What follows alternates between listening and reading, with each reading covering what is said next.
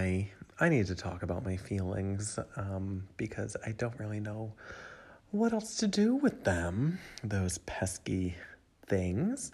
I guess I could start by shifting my mindset towards compassion and not calling them pesky. Um, feelings contain information. They are part of the human experience. Uh, if I want to feel joy and happiness and contentment, sometimes I'm going to feel the uncomfortable ones. Okay, feelings, you are most welcome here. Um, and isn't it funny? Just like that. Now I don't even remember what feelings I was having, but I guess for the sake of conversation, I'll try to remember what they were. Um, I would, I guess I would identify it as a little melancholy mixed with a dash of longing um, it kind of hit me that uh, with my ex, he wanted to get back together. He apologized, and then he said, Balls in your court. I then didn't communicate anything I was thinking or feeling towards him to him for two months. And then he was like back together with the guy he cheated on me with. Um, and it's this feeling of regret that I didn't communicate anything at all with him that, like, hey, I don't want to get back together with you, but it's a maybe in the future. And I feel like I let that door close.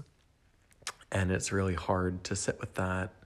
Um, but also, I know I have to honor how things worked out. Like, I was honestly, I was frozen. Like, I couldn't I was Elsa. I and I I need to let it go. um, um, I really couldn't muster up the courage to tell him anything. Let I didn't even know what to tell him. I didn't know what my feelings were, and so now it's tough because it's. Ooh, I just threw up in my mouth a little bit. I'm so sorry to for that overshare. I didn't know what I would have told him and now several months later i'm kind of figuring it out. And so um, i'm thinking that's a sucky feeling to feel like oh man like way after the fact. Um, but i guess that reminds me doubt means don't. That's something i learned from the oprah winfrey show uh, years ago doubt means don't. And I really had so, I didn't want to be back with him, but at the same time, I did. Okay, now I have to hold the dialectic, which I learned from therapy, which means more than one thing can be true. And so I was just making room today for some feelings, and those were some of the sad ones. Um, and then I am feeling a lot like the last time I talked to you, I was feeling like I don't care and I'm feeling more of that today, aside from the sad feelings. Like, so the guy that I'm seeing who got drunk and blocked me from leaving the party the other night, we didn't text today. And I've been realizing we text every day. And we didn't today. Oh, that's not true. Okay, there I go, telling stories. Um, we did send some DMs. Actually, let me go into. Did we talk today? Nope, we talked yesterday, so we didn't talk today. How do I feel about that?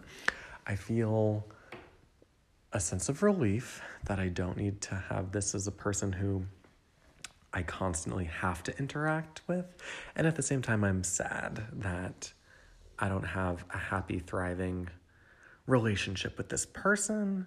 I feel a little loneliness tonight, um, but also, again, mixed with um, joy for my independence because I just played Candy Crush for about 40 minutes. Um, and wow, that's all I want to do. I want to um, nap, play Candy Crush, talk to you, um, go for my morning walk and doodle a little bit.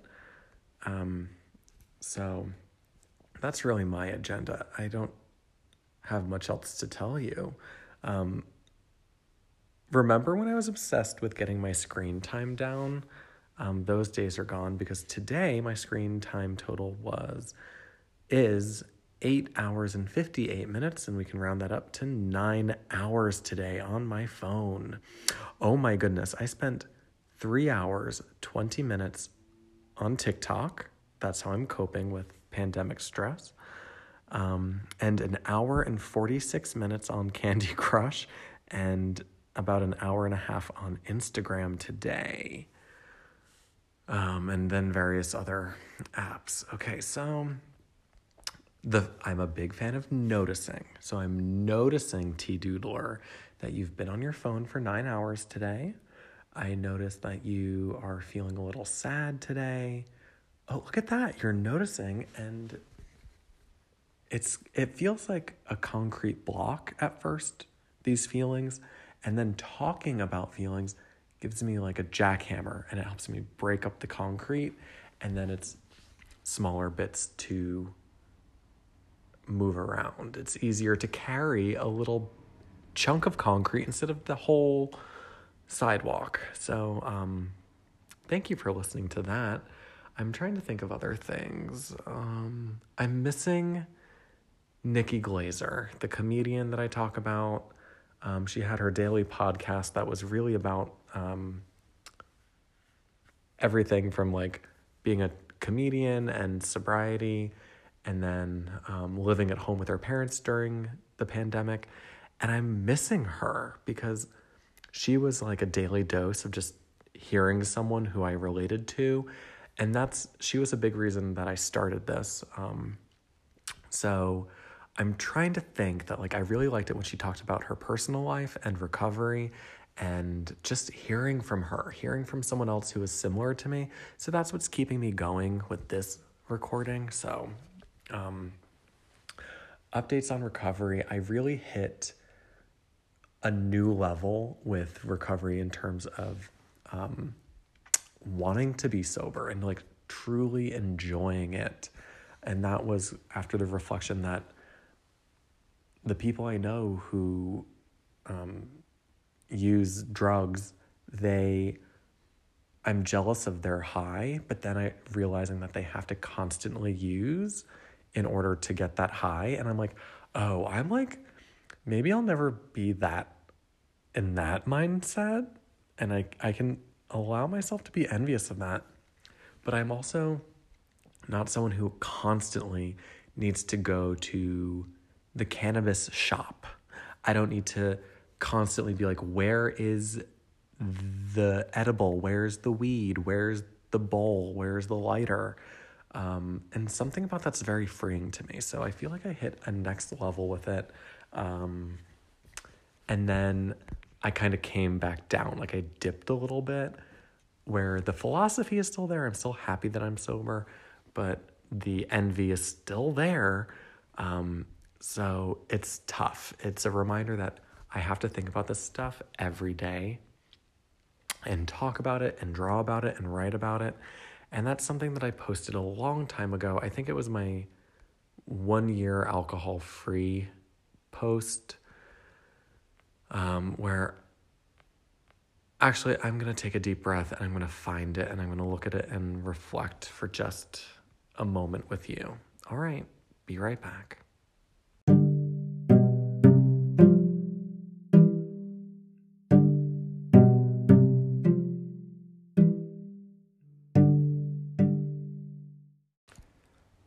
Again. Uh, so it wasn't my one year alcohol free post, it was 11 months alcohol free. And so I posted this June 19th, 2019. And I wrote, I'm 11 months alcohol free and school is out.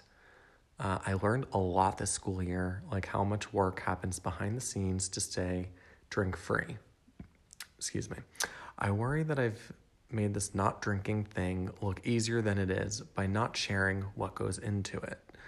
I can give myself more credit and also be honest with you so you don't feel confused or discouraged. It has been a lot of work. I wake up at 5 a.m. to doodle before work. I draft, write, brainstorm, and then post. I have a friend at work that's in recovery and we talk about it all the time. I listen to Recovery Happy Hour, and I meditate by gardening. I spend at least one hour every day of focused energy on this work.